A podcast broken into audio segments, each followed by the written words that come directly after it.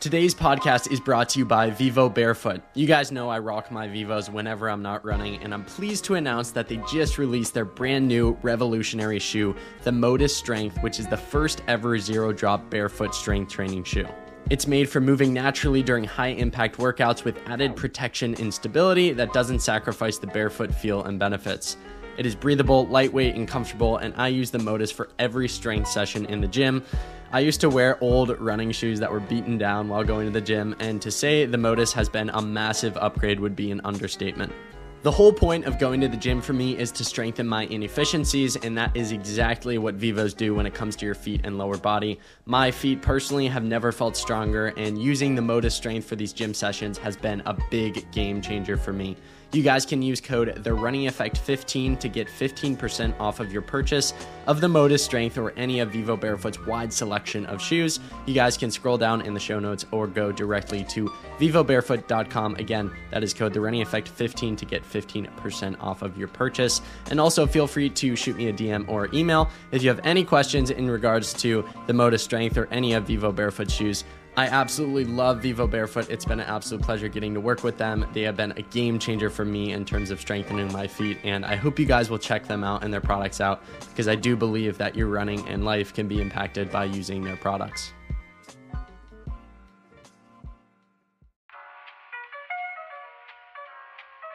Hello, my friends, and welcome back to another episode of the Running Effect podcast. I'm your host, Dominic Schlueter. I have two asks of you today before we get into the podcast. One, I would greatly appreciate it if you give us a follow and a five star review on Spotify or Apple Podcasts. The majority of you guys right now have not done those two things, and it legitimately takes between five and 10 seconds to hit those two buttons. And then my second ask is consider sharing today's podcast or any of the podcasts that you found value from in the past with a friend, a family member, someone who you think would find value value and benefit from it. Today on the podcast is the one and only Parker Stinson. He's someone who I've looked up to for a while, someone who has such a successful career from his years in high school all the way up to present day. In high school, he was a multi time um, US U20 champion, if I'm not mistaken. He also won the Pan Am Games. Uh, he did so many incredible things in high school. He then went on to the University of Oregon, where I want to say he placed third at the NCAA championships three separate times and he was on a team with some absolute studs in the peak of Oregon. And then as a professional with Saucony, uh, he's been crushing it on the roads. I would say the pinnacle so far is he set the American record in the 25K. Needless to say, Parker has a fantastic story. Today's conversation was incredibly entertaining just because Parker's, you know, full story is super entertaining, as well as deep and influential to me. Uh, Parker shares a lot of raw stories from his career, the ups and the downs and everything in between, and I personally found a lot of value from it.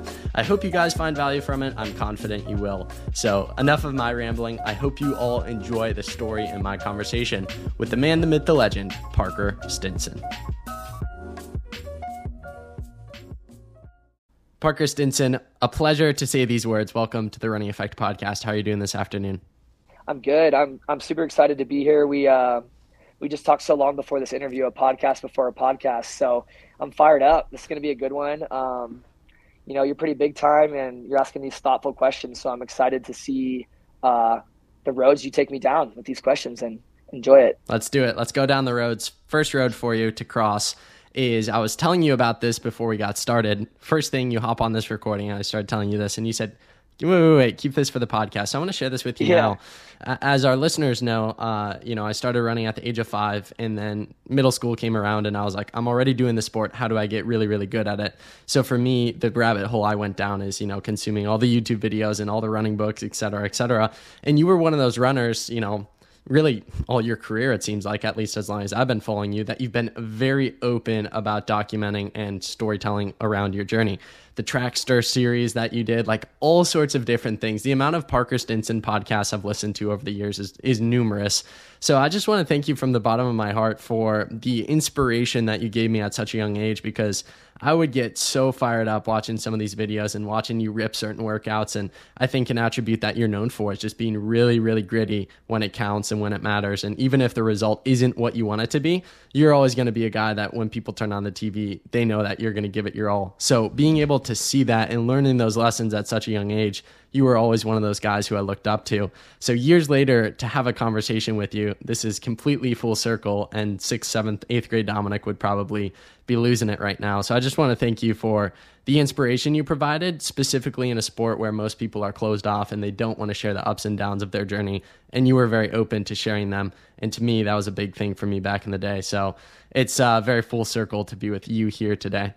Oh man, that's amazing. I'm glad you saved that to talk about. Um, you know, you'll you'll get there, but you know, I'm I'm going to be 32 soon, and so to hear something like that, um, that means so much. And you know, we were t- we actually were talking off the podcast too about some struggles I went through, and we'll get into that. But you know, at this point in my career, you know, it's really hard to PR. You're trying to be better than ever, and so to hear you say that, um, Dominic, that means so much. You know, I've been running for 20 years, and it sounds like you're going to be a 20 year plus runner too. And um, to hear that you've positively affected somebody. Um, when I was younger, I'd be like, "Oh, that's cool, whatever." But I'm, I'm like, "No, I got, I want to race. I want to run a race. I want to set a record. I want to run a time." And now to hear that, you know, I'm really grateful because that's um, that's more important than a PR right there. Right. And when you hang up the road racing shoes, I think 99% of your your friends, family, fans will probably forget the exact PR of the distances that you had but they won't forget the impact you made on them, right? It's like the you know the saying, you know, people will forget the the words you said, but they'll never forget how you made them feel or whatever the the saying is. Yeah. And it's kind of the same thing, at least in my opinion, for you. Whenever you hang up the road racing shoes, it's like you know that kid on the side of the road that watched you while you were ripping the 25k record. He'll forget about the time, but he'll never forget how he felt watching it go down. And I mean, that's just one example of you know the impact you leave. In my opinion, is way more important than what you did on the road. Well, thank you so much. Yeah, that means more to me than than you think. So, um, yeah, thank you. Appreciate it. Going into to part of that, one of the things I said, and I do stand by and think it's true, is that you know you've always been open about sharing the highs and lows of the journey. Uh, specifically, some of the lows that have gone on within your own career, whether it's in podcasts or different videos or whatnot. Where do you think that comes from? Because as I said earlier, I think a lot of runners are closed off to the notion of being open and they only want to post the highlight reels. So for you, where do you think it comes from to be more open to discuss some of the lower moments of your career and journey? Yeah, I've never thought about that. Um, you know, because when it started, it's funny. Um, I think because of runners like myself and then a lot of other really, really amazing runners that have done this, I think a lot of people now do that, you know, like that's like they're like, oh, I got to be marketable or I like got to like get fans, so I'm going to be open with my journey. But when I was doing that, I, I didn't. I just didn't. Mean, I'm not saying I wouldn't have done it if I knew that would like make you more marketable. So I wasn't thinking about it like that. I don't. I don't know why I did that. Um, you know, this is a weird story. When I was in high school and I was getting recruited by colleges, this coach told me when I was 16 years old, he said, "You're a really polarizing figure." And I'm like, what? He's like, yeah, people are either going to love you or hate you. And I was like, now looking back, I'm like, I can't believe someone told a 16 year old that, you know? And then it's like, you know, you Let's Run becomes a thing. And it's like, everyone hates everyone on there. And it's just like, he was right. And it's like, I've, I've always been in the news. And it's like, there's been people like you that, that appreciate it and are a fan. And, and it means so much to you. But at the same token, it's just like, there's just some people that, that just really are not not interested and not fans of me. And so I think being polarizing, I kind of made headlines and my story was kind of out there. Um, for it was just kind of interesting to people. And then what I found out a few years ago is I'm actually bipolar and I'm on medication now. And I think what happened naturally is I feel the same emotions that everyone feels, but I have a larger a larger range. So when I'm happy, I'm probably happier than maybe that you that you're used to, and when I'm low, I'm very low. And so I think I I couldn't handle that at the time, and I didn't know what was going on, and so I had so much emotion about results and people and things that I think um, I just naturally had uh, things were just being shared out there. And then people come along, you know, and then people come along and say, "Hey, we want to do a thing on you. We want to do a series." And I've always been talkative and um, outgoing, and uh, I was a philosophy major, so I'm just a thoughtful person. But it was all natural, you know. I I, uh, I think that's why it worked. Um, I think, you know, nowadays, like I said, a lot of people try to do that, which is great, but it's kind of watered down now, and it's like people are more like kind of like, dude, you're sharing too much, you know. And so I don't know why it worked, um, but I've been running 20 years, and ever since I was a little kid, my performances always mattered more than they should have. Like I was very good but there were people that deserved the attention more than me. But for some reason, I was always getting the spotlight, and I don't know why. Um, and like I said, I'll be the first one to say, like I don't, I don't, I, I didn't deserve it all the time, but it was just always there. You know, there's a lot of people that were more deserving. So yeah, I think I was just forced to share what was going on with me. Speaking of that spotlight in high school, I think to this day you're the only person to win the 10K at the U.S. Junior Championships three times in a row, or three times in total. Might be wrong on that stat there. And then you also placed sixth at the IAAF Junior World Championships and won a Pan Am Junior title. How do you think that spotlight affected the 32 year old I'm here sitting with? Yeah, I mean, it was great. I, I loved it. Um, it got to the point where once you're pretty good, it was hard to perform at low key events. You needed that spotlight, or else you didn't want it. You couldn't dig, and so that was a really cool time in my career. Um, I just popped off uh, for like three months, and it it changed my life um, because I was a junior in high school, and I was just about to get recruited, and it was the Texas State meet, and it was Reed Connor who won NXN that year. He won the whole damn. He won it all. He won Foot Locker NXN, whatever, and he was in Texas and um, I was a junior and he was a senior. Everybody wanted him, and uh, I lost to that guy probably 17 times. And there's a great video. I'm getting dropped with 120 to go. I'm done. I'm out of the race. And there's another guy. So like, oh, who's gonna win? James Webb, Reed Connor, James Webb, Reed Connor. And then they go, oh my God, Stinson's on the outside.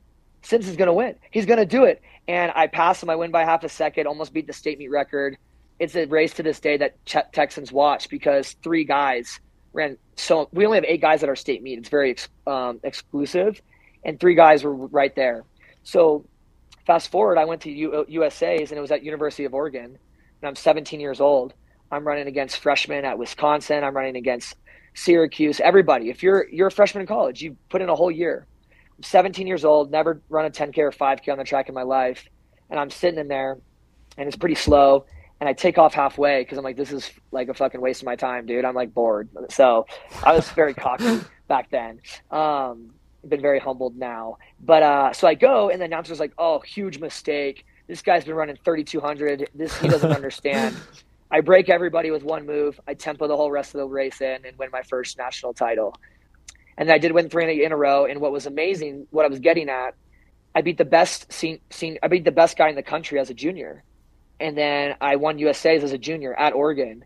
And I, you know, I basically it depends who what people thought of me, but I was basically the top recruit in the country, and it changed my life. And then what was funny is I signed with Oregon, and I ran. I went to go on and run horrible my whole senior year.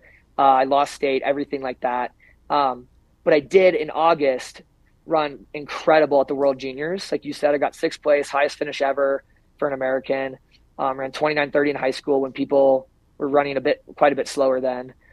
And so that saved my year. That was my swan song. That saved my year. But I took till August to get there. Um, so yeah, I mean, no, it set me up. It put a lot of pressure at Oregon. Um, and they, yeah, those guys were pretty uh, tough on me my first year. I love those guys. I'm friends with them, but it was a lot of hazing going on when you came in like that. So, do you ever get emotional thinking back to those high school years, those different experiences, the elation of winning a U.S. title, a junior U.S. title, the elation of placing sixth in the world. Like, do you ever get emotional thinking back to the quote unquote glory days? Not that you haven't done things within your yeah, professional yeah. career, which we'll get to, but I feel like the four years in high school, you're developing at such a rapid rate. And when you're as good as you are, do you ever reflect back to those experiences and think, man, I'd do anything to relive these days? Yeah, this will be a good thing to talk about. This will be interesting. I, uh, no, not at all. Um, I was very. I mean, I was. I was very into running young. I was a bit. I was really intense. But what happened is, I grew up in San Diego for like 12 years, and I loved it. I had. I was. I had so many friends. I was popular. I, I was good at running. I was like a varsity athlete my freshman year because of cross country, and it was amazing. And yeah, we even had 3,000 kids at our school, and I was the homecoming sophomore prince. So I mean, it was the place to be. And my parents moved me in the middle of my sophomore year in January. So middle of the year, middle of the year to Austin, Texas. And I guess I don't think I would say I hated them for it, but it was very traumatic. And because of that, I got so intense with running in Texas. I literally told myself as a 15 year old, this is like how my brain worked. I'm going to focus on training my ass off. I don't care if I make any friends, have fun, or anything. This is just a means to an end to me. I want to invest in something that nobody can take away from me. Because my, my parents took away all my friends and whatever. And I was like, I'm investing in something that no one can take away from me. And that was my mindset as a 15 year old kid. So I didn't enjoy it. You know, I didn't enjoy it. I, uh, I trained really hard. I mean, yeah, having success was cool. But a lot of my career, because I was so good at 10, I almost won nationals when I was 10 and 11. My whole career has just been this guy's good, but he'll never be good in high school. He'll never be good at the University of Oregon. He sucks. No way he can go pro. Oh, he's not worth a pro contract. Break an American record, run 210. He's still not worth a pro contract. It's like, it's exhausting. And so you can't, like, it's really hard to enjoy it. And it's taken me a long time to enjoy it. And I think um, I got Achilles surgery and I missed six months. And I got knee surgery, and I missed eight months. And those things were, they were blessings. You know, I invested in my family, my friends more. And I let running go. And so, yeah, man, I love running now. I enjoy it. Um, so these are, you know what? These are the glory years for me. I would say 2019 was probably the, my glory year, but I'm having good races and uh, I'm on a great team. I'm enjoying it. So, but yeah, I was a psycho dude in most of my career. I didn't care what it took to be good. If you could go back and have a conversation with 15 year old Parker when he was moving from San Diego to Austin, Texas, furious at his parents, mad at life, yeah. ready to go all in on the sport, you take him out, out to coffee, you know, 20 years later, almost 20 years later, what would be the conversation? What would be some things you'd say to him? Um, I would just say, I would keep it pretty short if you can believe it with this conversation. Uh, I would probably just say, I'm sorry. And I, you know, I know you guys always did the best you could. And that's true. You know, they, they, like, I'm, I'm old enough now and, um, you know, you think about kids and stuff and like, it's just like, it's hard, man. super hard. I mean, I, I, I don't need, I don't, I don't know if I want kids and I don't know when I'll have them. And it's like I know people that are 25 that have kids, and it's just like it, it's. uh I can't imagine, you know, trying to take care of yourself and also um, take care of your kids and do right by them. So, you know, my parent, my dad's amazing. My mom's amazing. My dad, uh, my dad coached me as a kid, was and was like an overwhelming parent as a kid for that. And as soon as I went to high school, he never was overwhelming ever again. He just let me go and supported me. Um, so he's really special.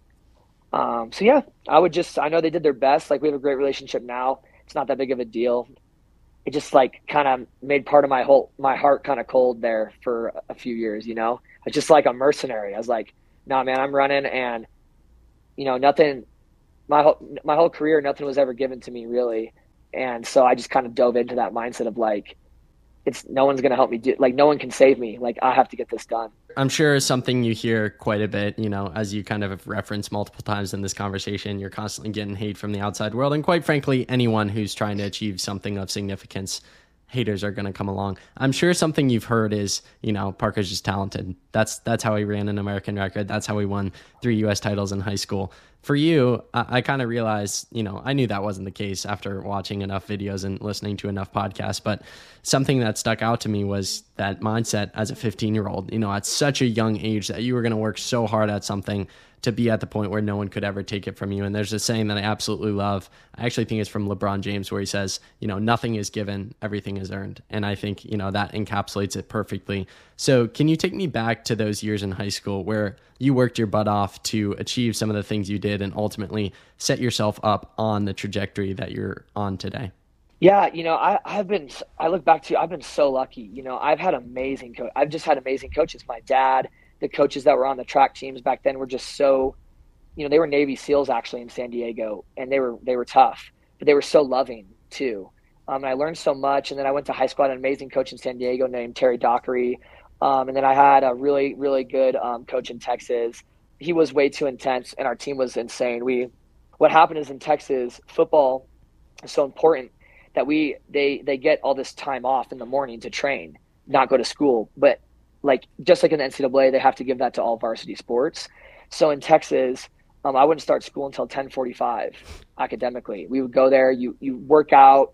You um, they had breakfast for you. You could do your homework, shower, whatever. It was crazy, and because of that, you could do doubles very easily. So I would do doubles in high school, and then in college I had college I had great coaches. Afterwards I had great coaches. But what I was what I was kind of getting at is it is amazing that I'm still running at 32 because I pushed myself as hard as I could at every level. And I understand that was a lot of my criticism, you know, like they're like, well, there's just no way. So when I was in high school, the craziest thing I was doing, Um, and I didn't even know I was going to run a 10K on the track, but I would do this at one. I'd either do this every other week or every week. I would run five to seven miles, all out tempos on the track, and like legit, dude, I would run 455 or like 505 in in Texas.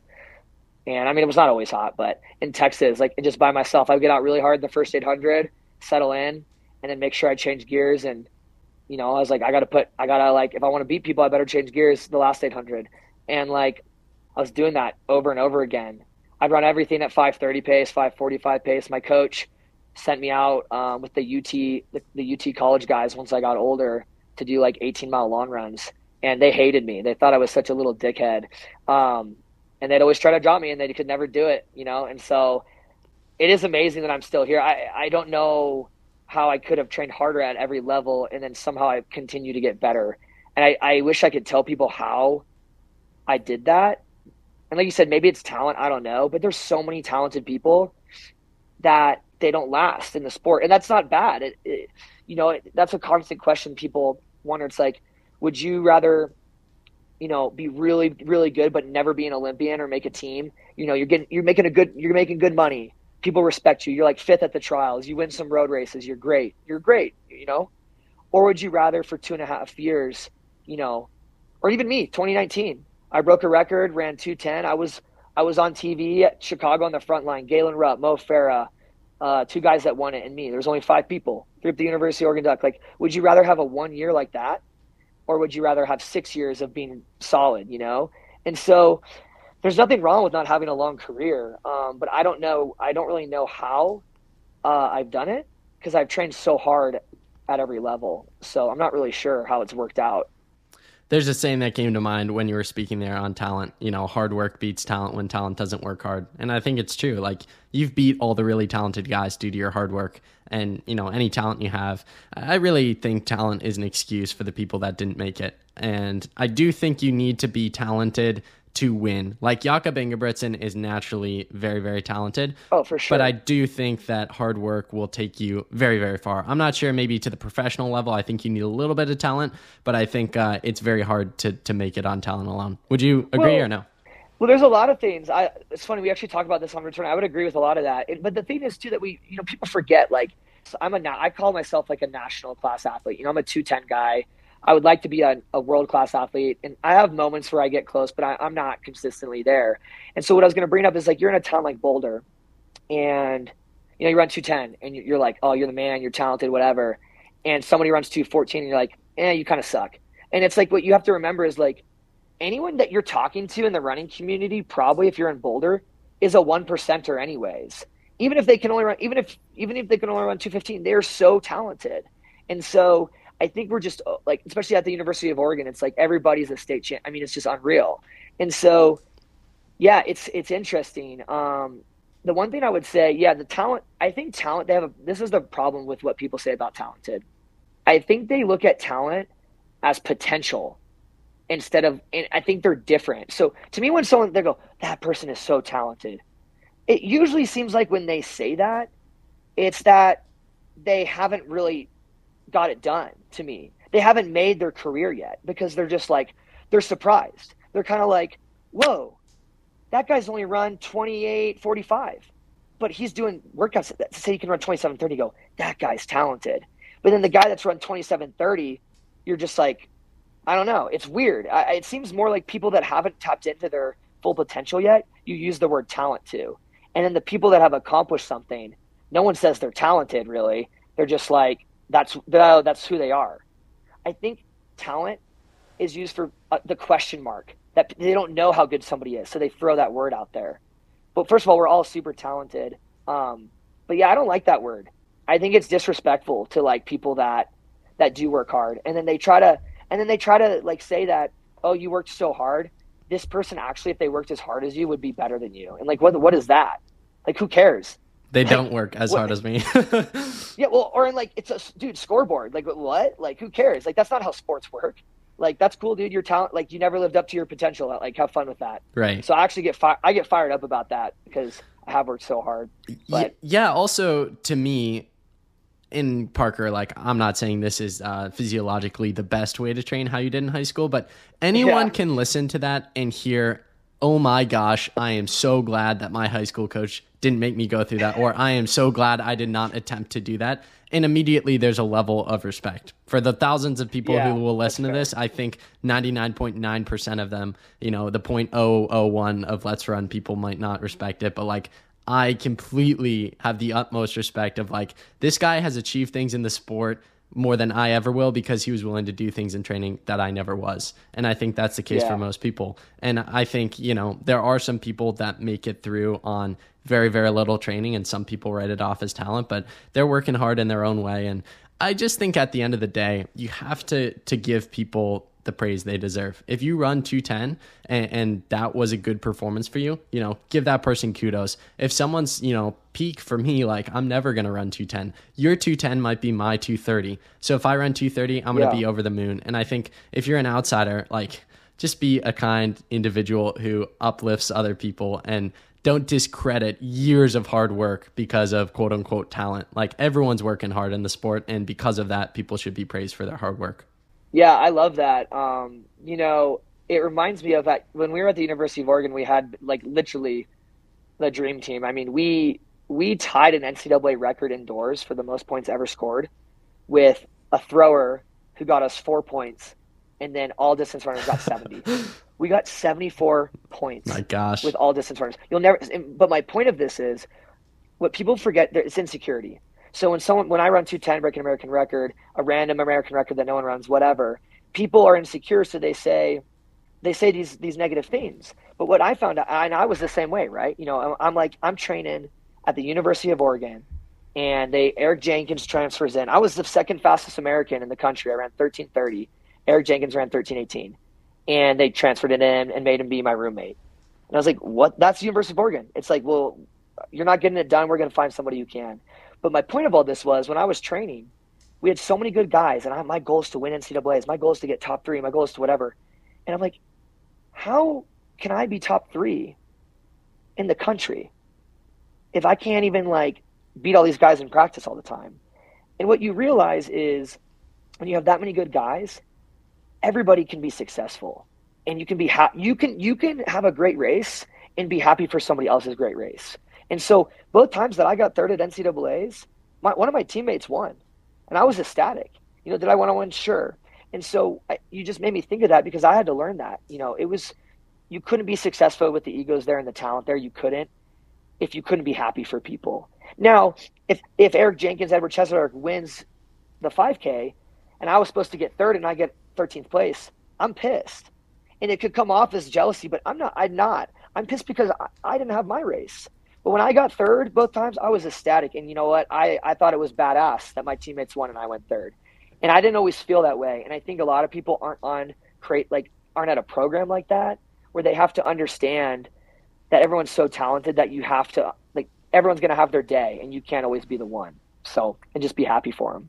I think a, a good rule of thumb for for anyone who's hating on you, whether it's you or a listener today, is uh, I love this quote that was I think going semi viral on, on social media from Tom Holland, you know, famous actor, Spider Man in present day, and um, he said, "If you have a problem with me, uh, call me." And if you don't have my number, you shouldn't have a problem with me. And I think I it, like it sums it up perfectly. Like, Dude, there's a Drake line. There's a there's a Drake line that's even is almost like even better. It says um, blah blah blah, and then he goes like, "Well, I got a response for all your comments. Fuck what you think. That's why you leave a message because I'm too busy or something like that." It's awesome.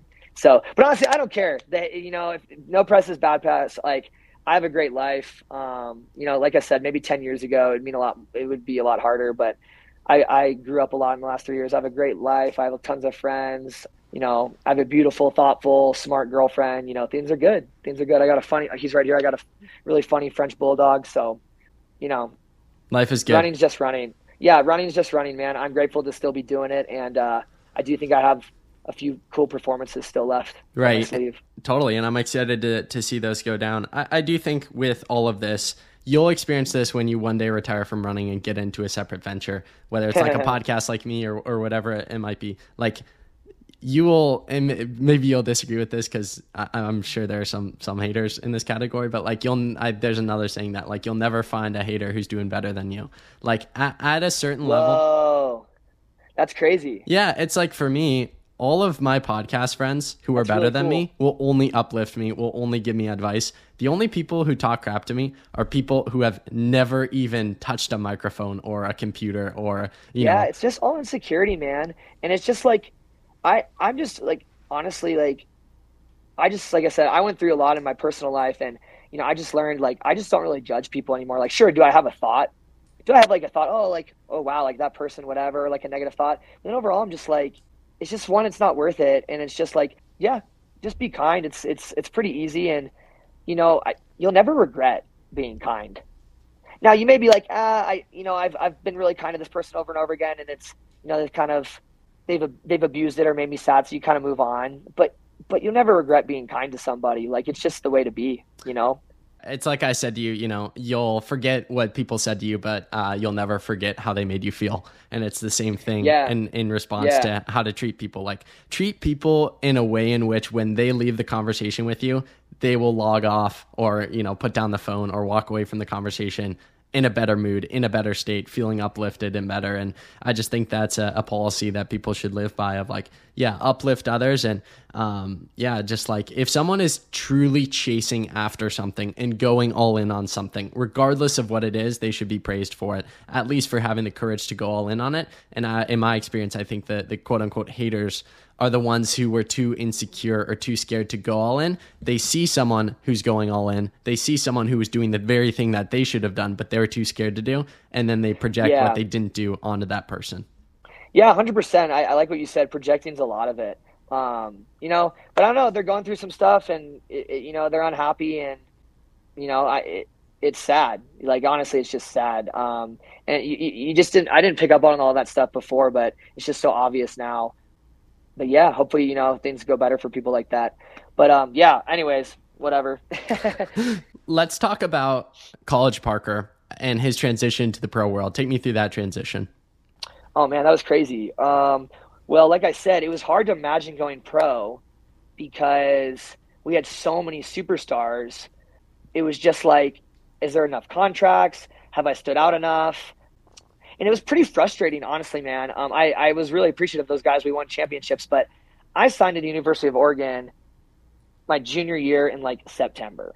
Like, and I signed for a smaller scholarship than I would have liked to, but all these promises were made to me, which is, you know, and they came through with, with their promises.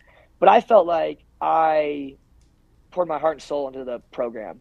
And there was a lot of years they weren't doing shit. Like, they were bad. And I was still making NCAAs with my buddy Trevor Dunbar. Um, it was kind of in between, like, Matthew Centrowitz was running amazing.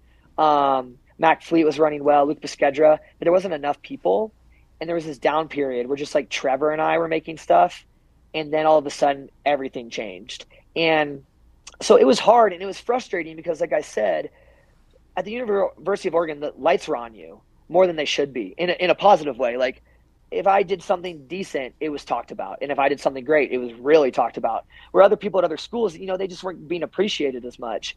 But what so you know, you kind of like took the less scholarship to get those connections and get that um, spotlight at Oregon because you're like, I, you know, you're the top guy or the you know, top runner at Oregon. So then they let all these people transfer in for one year, and they got to graduate as University of Oregon runners. And I'm like, what the what the hell? Like, where were they when I was like, I, you know, I was running 10k, 5k, Pac-12 doubles as a fr- true freshman, 10k, 5k as a true freshman. So, anyways, it was tough. So yeah, not hating. It was just tough to imagine how to go pro because there everyone was so good and they all stood out and yeah, you know, I um this was this was kind of nuts. I was I was always the guy that would run fast in college, but then I would get to NCAA's and I wouldn't perform well. Um, it wasn't always like a nightmare. There was some nightmare ones, but it was just like I'd feel flat, get eighth place, feel flat, get tenth place. It just like I didn't understand why I never could feel solid on the day. And so what happened in the last two years was I never PR'd, but I changed my whole mindset to to once again being very insane. I said I don't care about anything this whole season. I've made NCAA's multiple times and I've failed every time. The only thing that will make this season a success, I don't care if I run 1320. I don't care if I win Pac 12s. The only thing I care about is getting it done at NCAA's because it was starting to become a pattern of not being clutch. And I'm a clutch person, and I, I, I did not like that, so I wanted to change that. And so it was funny. Um, my coach at the time told me, you know, you're not getting it done, man. You, you, you like, I, I'm not going to keep investing in you that much. I mean, it was, it's D1 athletics, dude. They said some crazy, they said a lot of crazy stuff that I won't go into, but could be another podcast said, after hours. Yeah. He basically just said, you're, you're wasting my time and I'm tired of it. And there was going to be consequences. And, you know, he's speaking in like all this, like, oh, what's the word? Vague shit. And I'm just like, oh, okay, dude, then tell me what it's going to take. Tell me right now what it, what is it going to take for you to you know, shut the fuck up about this. And he goes, you need to get third. You need to get top three at an NCAA championship. And the next season, it was at altitude in Albuquerque. I was in dead last at second place, so I was in 16th uh, second mile. I was in dead last at two miles. My teammates stopped cheering for me and stuff, not because they're you know bad people, just you know kind of sad. Um, and uh, but everyone out really fast. They ran. It was at altitude. It was 5,000 feet, and the altitude runners were really cocky. So they went out really fast. Bro, I went from 16th to third. The only people that beat me were Lawi Lalang, who was trying, who was the man, and it was Edward Cheserek's freshman year, and he maybe his best year. And um, but Lawi was still untouchable then. And I'm actually, I think I finished like two seconds behind Lawi. I closed like a train at altitude um, and got third. Uh, exactly what I was told to do. And then uh, I did it again the next year, and a different teammate won. But uh, I was closer. I, I, I kind of won third junior year, and then senior I lost to third, if that makes sense. Like I was in the race and then got third. The other one I, I wasn't in the front race. But it was insane, dude. I only had uh, indoors my fifth year. So after outdoors finished, I had all cross country and all indoors to think about. I have to finish on a high note here, or I'm not going to go professional. And so I had the whole time to think I have to get third again. Nothing. I have to get at least third. And um, yeah, so I got third again, and then I hadn't even finished finals. I wasn't even graduated yet, and uh, I signed with the with Saucony um, immediately. I didn't entertain any other offers. Ben True was a hero of mine. Molly Huddle was and still is. Molly Huddle was a superstar, and I signed. And I was I said I'm going to sign with Ray Flynn because um, he's Molly Huddle's agent, and so he's going to get me the best deal because um, they're going to believe in him because they believe in Molly Huddle, and they're also not going to piss him off because Molly Huddle's a lot of money.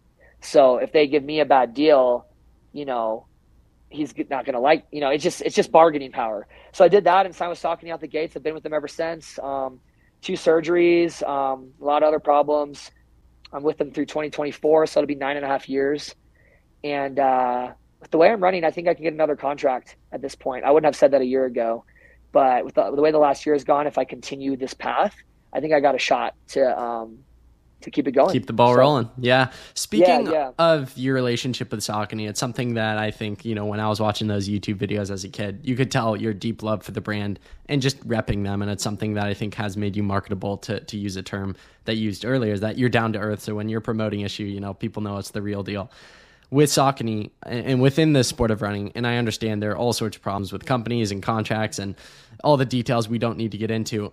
I see a lot of runners hop from company to company, you know, et cetera, et cetera. For you, what does it mean to to be with the same company your whole professional running career up to this point and see the iteration and the progress within it? Totally, it's um up there with like becoming an Olympian. It's my dream. Um, I it's going to be really hard. It's tough. Like so, if if I'm not running well and Saucony doesn't re-sign me, then it's great. It's going to be easy it's like you know that's just it. I, I was a Saucony athlete my whole career, a, a, franchise athlete, whatever that means. That's my dream. That's what I want. Because um, I I know exactly what you're talking about. I do not want that. I do not want to go out, kind, like kind of washed, and now running for a different company for like a year and a half, two years. I'm going to do everything in my power to not do that. And it's not criti- I don't I'm not judging or criticizing everybody. It's just a dream and goal of mine. So I really really want to sign with Saucony again. Like the only other scenario is like if I'm on fire and I'm running really well and I, I can't get a deal from them, that's that's going to be really hard. I don't know what I'm going to do because I could be that could be a lot of money, um, and also just I love to do it, um, and it keeps me from having to get a real job for another you know four years. So it's tough, man. I, I don't know. I, I hope I don't have to make the decision. I hope I'm either just running shitty or I'm running so well that Saucony wants to give me another contract for four years. And if they give me another contract for four years, I, I don't think I'm going to run after 36 no matter what. Like, if I'm running really well and they and someone came along with a lot of money, I guess I would. But I want to be good at something else at some point in my life. And I honestly, I'll always love the running world and be a little involved or whatever. But I don't. I could regret saying this, but I don't really want to do anything in the running world. I want to do something different. I want to be successful at something else. I want to make relationships with people that like me for me and know me based on how I treat you and how you treat me, not because of what I can do for you or because of what I've done. Because I've spent my whole life like that, you know, and like, and like, I'm not, I'm not like a, a superstar, whatever, but it's just, I was good when I was 10 years old. And so I've always been the runner kid, you know, and people have treated me differently from that. And I just, I don't know. I don't want to be in, I don't want to be in the running world really anymore. I don't want it to be my identity anymore. I want to do something else. You mentioned a minute ago the, the surgeries that have happened in your career thus far. Can you take me through some of the lower moments of your career and journey and how you kind of dealt with them? Yeah, yeah. Um, I'll, I'll try to move through these fast because I, I definitely been there's a, there's a, so much we can talk about, and I've uh, been talking a little bit too long on some stuff. So yeah, the first one was um, I ran 27:54 immediately out of college. Um, it was pretty good back then. It was the Olympic standard, and I lost Payton Jordan against pros by like 13 seconds. Um, so it was it was good. Um, I don't know how to explain how fast people are running now. Everyone says the shoes. I don't know. It doesn't seem like that's gonna enough to explain it. So, anyways, back then it was really good. I think I was ranked like I was like one of five guys I think that had the standard for the trials, which was pretty cool. It, made, it was like I have a shot. Um, and then yeah, I got uh, I got Achilles surgery. I sat. It was at Hayward Field. I sat in the trials watching the 10K, um, and I was still wasn't even running. I missed six months because I didn't rupture it. It was very frustrating. My lows were very frustrating with my surgeries because they're both very strange injuries that you had to keep trying different things and failing, trying different things and failing before surgery was your last straw. So that's what happened with that one. Super depressing. Thought I would lose my contract too because it took so long. I was on a short contract and it took so long. I, I couldn't run for six months. And then it takes six months to even get back into shape. And then fast forward to my next big low. So yeah, I broke the American record in the 25K, ran 210. And honestly, dude, I was undertrained when I ran 210 because um, I had been overtrained with Brad Hudson. So I was undertraining and just kind of trying to take advantage of of all the miles I had done. And I had a great day when I ran 210. It was not that. I felt amazing, but it just seemed like it was a glass half full kind of performance. It seemed like, oh wow, like there's definitely some things we can do. So did those two things, came off Chicago great, um, started my new training block for the Olympic trials. And yeah, my knee just hurt super bad one day. And, uh, I was really, I was already in really good shape. I, I hadn't had to reach for any fitness. I was already in great shape. My knee hurt really bad. It was over right over Christmas, so I couldn't get a hold of anybody. Um, I'm very persistent, so I get in to see doctors like literally the same. I get MRI sometimes the same day if something bothers me. I'm kind of OCD, so it was really tough. Um, it was two months out of the trials, and I couldn't figure. It was so painful, and no one could help me. So it got worse. It got worse, and then I eventually, I ran through it so much and did so many weird things that I eventually broke my other foot oh. because oh. my stride was was so I looked like a wounded deer. You, you would almost like because you know people like my stride. It's nice looking, whatever. You would almost cry, like you'd be like, oh my god, like it's it's really sad actually. And I and uh, so I broke my foot because of that. So the real reason I dropped out of the trials, um, I did reference my knee because that was really the, the, main thing. But I could have run the trials with my knee. I, I had all this tape and painkillers that I had set up, but I broke my foot, and so I couldn't run anymore. So that was a big low, huge. And then during that same time, um, I went through some personal stuff, and it was like it was made really public, and I was dealing with mental health problems that I didn't quite understand and that was the biggest low. And then COVID happened. So, I mean, there was just everything. I mean, it was like, it was a really crazy time in my life. I feel really grateful to be here. You know, I was going through a lot and you didn't have a lot of support because you couldn't see people, you couldn't do anything. It was a scary time. So, yeah, I got on medication that helped me a lot. It was really hard to figure out what the, the right cocktail for a long time. So, that was also pretty sad. I was kind of like, um, kind of a zombie, you know, because it was it worked because it was trying to keep all my negative thoughts from happening, which did work. But I also couldn't like, pro- like I couldn't process much thoughts at all. Like I couldn't follow through. So, um, you know, if we, I, I couldn't even like I would sit there and just be like, yeah, it was tough. And I would like, wouldn't know what else to say. Like I couldn't process things. So that was sad. I guess the positive thing is Saucony stuck through me for both of those without hesitation, which was unbelievable. Almost makes me cry. And when I broke the American record, they made a cake. They did a surprise party for me, and it was after my Achilles surgery. And they stuck with me through a new contract. And I that's basically what I said. I just like it. It's unbelievable in this sport to get to break this record and be celebrated with somebody that stuck with me when I, you know, couldn't even run. And um, that's how I feel about Saucony. They did it again with my knee surgery. Yeah, you know, they don't sponsor a lot of people, but the people they do, they, they really love and they really care for, and they're good for the sport to, to quote Ollie Hoare. I love it. I love it. A little coffee club reference there. How, in your opinion, how unforgiving is the sport of running? Oh man, uh, I actually talk about this all the time. It's there's nothing like it. Let's bring up Let's Run again. You know, you're going to get bashed on Let's Run if you are not the best version of yourself every race. And that is so impossible. And it's so crazy to think about when you think of other sports. Tom Brady, Lionel Messi, whatever, dude, they can show up and be 90% someday. Like they, they can totally, totally have a bad day and still win a Super Bowl. And people are like, they're the man, you know? And it's like, it, if I show up 90% at Chicago, oh my God, I mean, it's, it's going to go horrible. And so it, it's so it's the most unforgiving. You're you're the only one out. No one can save you. you. Your coach can be out. You can be in the best shoes, the best coach. He's cheering you on every mantra. It doesn't matter. Like you can have everything that you need, and if you don't get it done, it's on you. There's nothing like it. And and and not only that, half the time when you're in the best shape of your life, you race like crap because you overdid it. it, it there's it is so unforgiving. But I think that's why I love it because it's all on you. You know and there's so much pride when you when you do well and i think that's why people get addicted to it you know your four hour marathoners 330 marathoners you accomplish so much because it's you. Like no one no one else helped a sub four hour marathoner do it. You know they did every step. And i think that's hard and it's cruel at sometimes but i think that's also why people love it. Parker, can you speak to the individual listening right now, of which I'm sure there are hundreds listening, who are maybe on the fence about going all in. Can you speak to that aspect and subject that you just said there, where it's on you, and, and speak to the listener about how far this sport or any ende- uh, endeavor for that matter can take you if you truly devote your time and energy to it? well, I mean, I'm very, uh, I'm I'm the right person to talk about because, like, once again, um, you know, I, I have some bipolar tendencies. To me, that's living life. You know, life wasn't isn't meant to be lived in between the lines. Like, and I don't, I'm not, I don't want to make somebody feel bad that does that, but to me, that's just my opinion. So I, to go all in on something is, is no question, you know, like, it, it, then fi- find something else. If that, if running isn't it, then find something. Do whatever it is, doesn't matter. But like, going all in on something is the best thing you can ever do. If it's, if it's a relationship, if it's your family, but find it.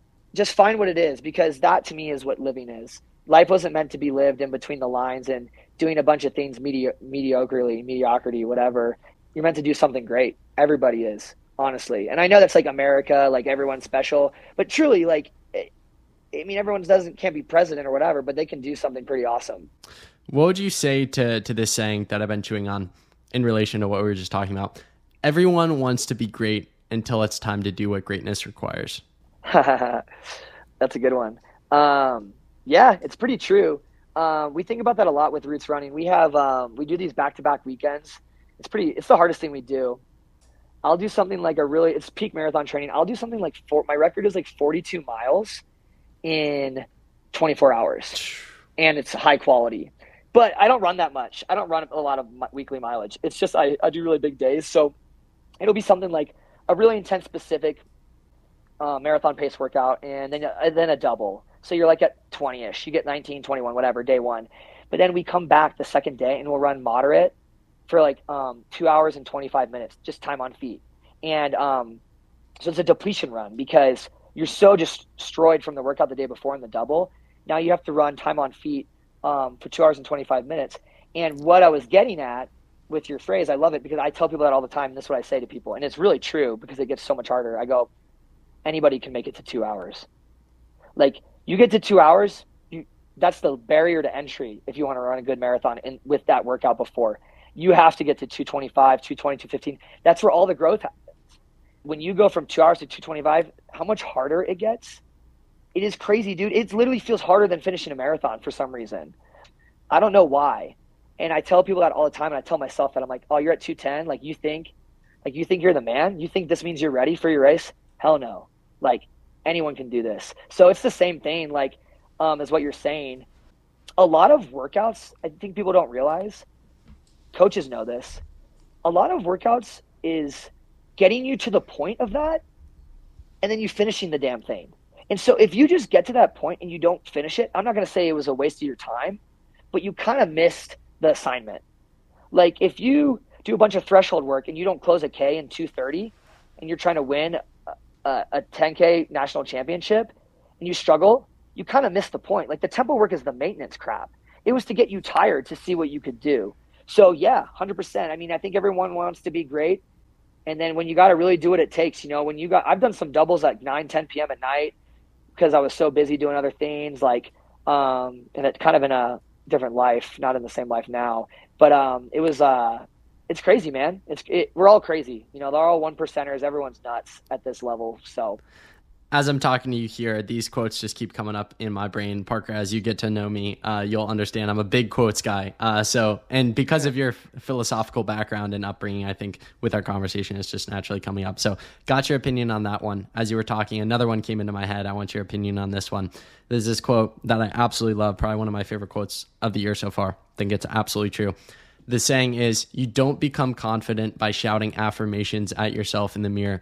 You become confident by having a stack of undeniable proof that you are who you say you are. Outwork your self doubt. Yeah, that's a that's a I don't know what to say about it. It's it's really intense. Um, actions speak louder than words. Walk the walk, don't talk the talk. Hundred um, percent. Yeah, no, I mean, I see that. I I see that in my marathon builds a lot. Actually, I, I've been I've actually been racing. I think the best I've ever raced in the last year. But it's been interesting because the builds, don't get me wrong, there's some pretty like sexy workouts in there.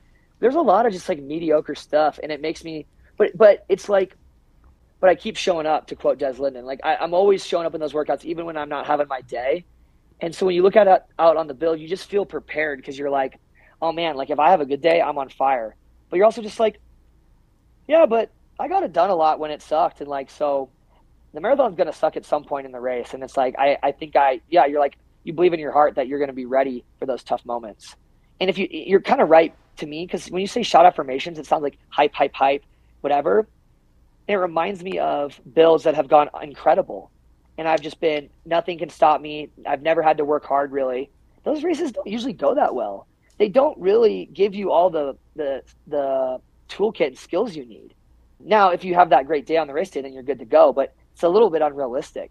So to me, I'm connecting with the words of affirmation as kind of like having sexy workouts all the time.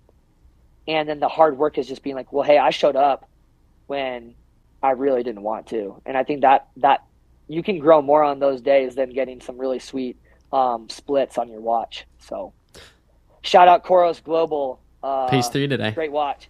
Great, great watch. Pace three. yeah. Dropping the day. Dropping the day uh, or at least announced today. I think it drops in a few weeks, so uh, they don't sponsor me, but fantastic yeah, brand. Yeah. So support them if you're looking for a new watch. Uh, Parker, you mentioned 2019 a few times. You were on fire. Uh, as with many things in life, when you're on top, inevitably you got to come back down to earth. The next yeah. few years are really, really tough for you. Can you take me through these years and specifically something that most people don't know, which is you almost stepped away from the sport? Yeah. So the knee surgery was eight months. So I already missed the trials, but the, the silver lining of the trials was just like, it's okay. There's still places for me to, to have my day. But I never got better. I took off all this time. I never got better. I got, kept getting MRIs. My knee kept getting worse. So that was really hard to overcome because I, I, I thought at least I could start working towards a goal again after the trials at some point. You know, just like put my heart into anything but I never got running back. I didn't get it back until um, September. I got surgery in July, and so I never got it back. So while people were in COVID and all this kind of stuff, dude, I didn't have anything, man. I didn't have anything going for me. Um, I think a lot of people would struggle losing running for eight months, regardless. But then I couldn't like dive into other stuff. I don't remember a lot of during that time. I think my brain kind of like protects me from it. I, I really don't know what to say. I don't know how um, the time passed very slowly and very fast.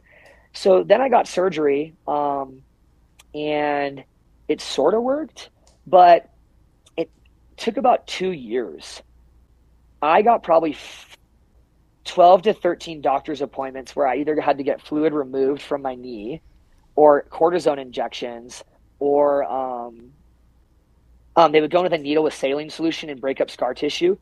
After freaking surgery, dude, I had probably 12 appointments to because my knee still wasn't working throughout the next two years. So, fast forwarding to why to quit the sport, let's just say I went through some other really, I went through some some other health issues that were pretty scary. Um, and I'm great now, but just another thing. And my knee still wasn't better. And I was training well again, but I was racing like crap. And every day I was going out, I was in pain. So I was flying back from another race, and I was just like, I'm not having fun. And if I'm not having fun, that's okay. But I better be running some pretty cool performances then. But I wasn't racing well. I wasn't running well. I wasn't enjoying the day to day, and I was like, "What am I doing this for?" I was like, "I didn't ever, you know, would be, we've been kept saying this so many times, and I feel a little annoying, but I never thought I would set some American record. I finally ran a cool marathon that I was close to not doing. I was like, "What? What? When is it going to be good enough?" You know? And there's um there's the Christian Bale quote from Batman, and it says, uh, "I want to get it right." It's like, "You either die a hero." We're just a quote. We're quote machines. I know. I love you either it. die a hero or you live long enough to become a villain and it's just like that's how it goes it's like it's like you said like you either you either end with kind of on top or running solid and you're still with your great brand or you just go for too many years and you're either unsponsored or you sign for a year and a half with some other brand you know i was really worried about that happening and i wasn't having fun so i was flying back from this race man and i, and I wrote a whole i have it in my phone this huge retirement thing. But it was really interesting. It it kind of got out of the way. It was like very to the point and why I was retiring and very I would I guess like cold or something. But then what happened was I kind of wanted to think running and think I thought about it. And it was hard it was very hard to do because you know an Instagram post can't be forever. So I had to be very critical with what I wanted to say. And while I was writing that I realized how much I loved running and how much I wasn't ready to let it go. And so being able to write that retirement to me and I can read it whatever I want made me want it so bad again. And I, my journey wasn't done because Dominic, I, I had come back and run some good performances, but I hadn't overcome the knee yet because I hadn't run a damn good marathon again. And I wanted to show everyone that, you know, everyone like they every I can't even imagine what people said. Like I thought I was done. Everyone thought I was done. Everyone had, you know, some some negative thing to say because it'd been three years, two or three years. And uh, I oh I ran 221 at Boston um, when I came back. So I ran horrible my first marathon back. So I hadn't finished what I wanted to start, and I really wanted to run another good. I wanted to run a good marathon, and uh, yeah, um, the knee finally started to figure itself out somehow after two and a half years. Um, I don't know what, and uh, I have a lot of people to thank for that. And then yeah, I think um, it's been doing the damn thing, dude. I uh, I ran two twelve at grandma's, and um, I, I there was some problems, so I got barely any calories there. Um, whatever, I still ran 212, like we said, you know, no excuse. But I, um, I definitely ran that not with not the right um, execution. So that was a really cool step. I was a little frustrated because I think I was ready to have a really special day. But whatever, did that, and I was like, okay, cool. I, I did a good one, but I still wanted more. It wasn't. It wasn't a home run. You, I want that undeniable success. And then, yeah, and then it, it came at Houston. Um, it was unbelievable. Uh, I got fourth place. I was with the leaders um, till 24 and a half in my home my home uh, state on TV. Um, the guys I lost to had run 206, 208, and 60 flat and a half marathon. So I only ran 212 um, again, but you know that's undeniable. I beat I beat guys that had run 28, like Japanese runners, whatever. Um, it's an undeniable performance, and it was so incredible because I ran 45 40, 452 pace all by myself. I was a 50 seconds back from these guys to go catch them. And to have the skill set and strength and execution and confidence to do that is something I've never had before. When I ran 210 at Chicago, I was with 15 people. We had a rabbit. Everything was handed to me. Every little step was just the easiest step you could ever take in your life. So to me, that's cool. It's a good time. But to race how I did at Houston is like, that's a that's a guy who knows how to race every step of a marathon. It's completely different. And so, yeah, I I don't feel like I have anything to prove anymore, and I'm in such a good spot. Like I'm talked about as maybe somebody on a crazy day that could make the team, but no one actually thinks I can or cares really. I can. And that's the best. That I'll call it. I be. believe in you. No, it's just, but it's fun. It's just fun. You know, it's like it's a win-win. I, it's nothing to. It's, it's just fun, man. And if somehow I finish this off as an Olympian, I'll probably lose my contract because I'll be on TV and I'll say the craziest stuff, dude. I'm gonna be like, I'm gonna be, I'm gonna be like, uh, who, uh, the boxer. I'm missing his name, but it's like, I want to apologize to absolutely no one. Uh, McGregor. Gonna, I stop, don't give me the mic if I make the Olympics, dude. I'm gonna be, I'm gonna be an asshole. So, what do you want to check off before you hang up the hang up the road racing shoes? Or are you content right now? and you're just having fun with I, it. No, no, I'm not. I uh, I want another contract from Saucony. I really do. I want to do this till I'm 36. Um, like with, with everything that I've been through, to be running again at this high level, I think I'm a proven. I've proved that I'm a proven product. Because when you when you have success and you're good, but you haven't been through anything, that's that's awesome. It's it, like I hope I hope you never do, but I think it shows that I'm very investable because I've come back from so much stuff that you know that I'm going to find a way to get it done. Um, and now, and I feel confident that, so another fast forward, I got fifth at Ottawa. Only ran 213, a little bit tough course, really hot. But dude, if you look at it, this is undeniable objective stats. I beat a 206 guy. I beat 11 Japanese runners that had run from 208 to 210. And the guys that won were 205 guys. I mean, times are cool, man, but like times are crazy nowadays. Like they don't really mean as much. Like, and people can say I ran 213, ran 212, but fourth and fifth at those races, they're good ass results. And I beat really good people. And so I feel like I deserve um, another contract. And a year ago, I actually, I felt undeserving of my contract. So it's changed a lot in the last year. So what I want, I want to, I would, I want to make the Olympics. That's the dream. But what do I actually want? Like that's a little more that I can control and whatever is I want to keep doing this. I want to be I want to finish with Saucony and I want to be an over a decade Saucony athlete. So um, yeah, that's that's what motivates me right now. It means so much to me to stay with that family, and uh, I don't know. I think I'll have good races, man. I just don't want them to. I, I think they would miss out on some good races if we don't if we don't make it happen. So, few final questions for you, Parker. What does it take to be great at the sport of running? um, you got to be honest with yourself. So actually, I think that's the main reason why I'm still good. Um, it's hard to be honest with yourself with real life, and I've struggled with that. But with running, I guess this is true with real life too. But I found this out at a really early age because it's so on you.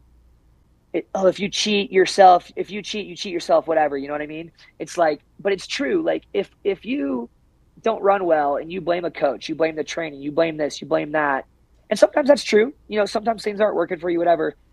But if you're really honest with yourself and you ask the tough questions, dude, I got 240th out of 244th at NCAA's one time. And then the next season I ran 1330 in the 5K. And that's because I was I dug I dug deep and it wasn't like I didn't blame other people, didn't whatever. And I think being honest and hard on myself, and I'm hard on my teammates, and not everyone likes that, but I, I try to tell them one, if I didn't care about you, I wouldn't be hard on you because I would just be nice. But two, I'm not saying anything to you that I wouldn't say to myself. And you know, maybe people don't want to hear that. It's fine, but um, I do it because that's what made me last in the sport, and that's what's made me great. Is just I don't sugarcoat things, and I, I just don't want to uh, make the same mistake twice. You know, if I choked or I did something wrong, and my coaches say, "Hey, you're a head case," that's okay. I'm a head case right now, but I don't want to be a head case a year from now. How about that? So right now I got a problem and I'm not getting it done. Well, let's let's fix that. So you own it. But if you never agree and you're like, oh yeah, I kind of was, I guess whatever, you're never going to solve the problem. Like you'll have some good races still, but you you gotta you gotta get it. You know, you gotta bite it in the butt. So, what is a final takeaway message you want to leave with our audience today who listened all the way through this, listened to our, our quotes, your story, your history, the ups, the downs, everything in between? What is one final takeaway message you want them to leave with? Yeah, I think I liked what you're talking about. I think just commit to something in your life, man. I think uh, being passionate is everything. You know, your whole life will change if you're passionate about somebody. You will, you will be happier. You will, people will be drawn to you and you will make friends. You will be, you will get things that you want. You will be the person that you want to be when you're passionate about somebody because yes, there's haters that don't like that, but then there's also people like, that's what I want. I want to be around that person. That person is living the right way. So I think find something that you're passionate about. Doesn't matter what it is, and just go for it. And you know, you're gonna fall short a lot of times, but that's kind of part of it too. It's life. Know, it's, it, it's just life, you know. And I, I, you look back and I think it kind of reminds me of like being kind. Like I don't think you're gonna look back and ever like be bummed that you went for something. You know, you'll probably be bummed you didn't get it or whatever, but maybe not eventually. But I think it, a lot of the stuff's cliche. But I think most people would say like they they regret not trying something instead of uh, failing at something. You know, you learn a lot from failing at things. You really do. Like we were talking offline, it's like you, you should watch your bad races because you'll see that you actually did a lot of things really well, and maybe there's not as much that you had to fix as you thought. Like we're all pretty good. We all try our best. You know, there's a lot of things you probably did right. So excellence is the pursuit of it, and you just got to go after it, and that in and of itself is excellent. Well, I love that. So I'll leave it at this. Perfection is not a static state. You will always chase perfection because if somehow you were perfect on one day, it's not perfect the next day. It, it, it's just not. So there's no static state of perfection. It, it's always moving, and it's it's the curse of ambition. You will do great things, but you'll never be satisfied. It's insatiable. It's uh, I mean, you the, the real people that have ambition, unbelievable. It's it's it's crazy to see. You know, these billionaires and this whatever, and yeah, it's crazy. They're you know they're divorced three or four times. They they they struggle with this, they struggle with that, and it's like because they're they're so gifted and so whatever, but there's there's cons to there's just negatives to everything, and it's a cur- it's a curse. So, um, yeah, that's, I mean, sure. this is a whole nother podcast for another time, but that's why it's, yeah, in my point, important to try to approach things from a sustainable way where you can, you know, totally have a healthy life, but also, you know, go all in on something and, you know, not have other parts of your life sacrificed. And um, yeah, we got to wrap this up because I could just talk to you all day, and this is what we're continuing yeah, to do. But um, yeah. um, uh, someone said this to me, and I, I, do think it's true on a podcast. They said, you know, the best of the best got really, really good at one thing by sacrificing everything else. And the question for yourself it's is intense. That's intense. Yeah, but I do think it's true. The question is like, you know, is that price worth it for you? And that that answer should be different for every single person. I like that, and it's it should. It's there. Everyone has there's a point of diminishing returns. Everyone has what they want, and you got to respect that. And if that's if they got what they wanted, then you know it's different than what you want. Right. So. Right. Parker, we'll chop it up again soon. I'm going to wrap this up. Uh, really appreciate yeah, you yeah. and your time here today. One final question for you. The question I ask every single guest on every single episode. If you had the man, the myth, the legend, Gordon Ramsay, coming over to your house for dinner, what would you choose to make for him? What would I choose? Well, I can only make one thing. It would be like a ribeye steak, really thin asparagus so they get crispy, and then some mashed potatoes. That's the only thing I would. I mean, anything else would just be like, yeah, that's all I got. Sounds good so, to me. Sounds good to me. Yeah, yeah. But hey, you got to come out to Boulder so we don't, so I can uh, talk your ear off and not make you do another podcast. we'll, so we'll get some runs in, an in-person podcast. We'll do it. Parker, appreciate you, man. All you're doing, the inspiration you are. Keep keep crushing. Keep crushing. Thank you, man. Appreciate you. Thank you so much for listening to today's episode of the podcast. I don't take your time for granted, so I hope that it brought you some wisdom and value that you can apply directly into your running and into your life. If you have not already done so, please consider giving us a follow and a five star review on Spotify or Apple Podcasts. And then something all of you guys can do is share today's episode or the podcast in general with a friend or someone who you think will benefit from it. One more note if you're not already following us on Instagram, consider doing so. My Instagram tag is at The Running Effect. I hope your running and life is going well. I appreciate you taking time out of your busy life to listen to today's episode. I will catch you in two days when the next episode drops. Until then, happy running.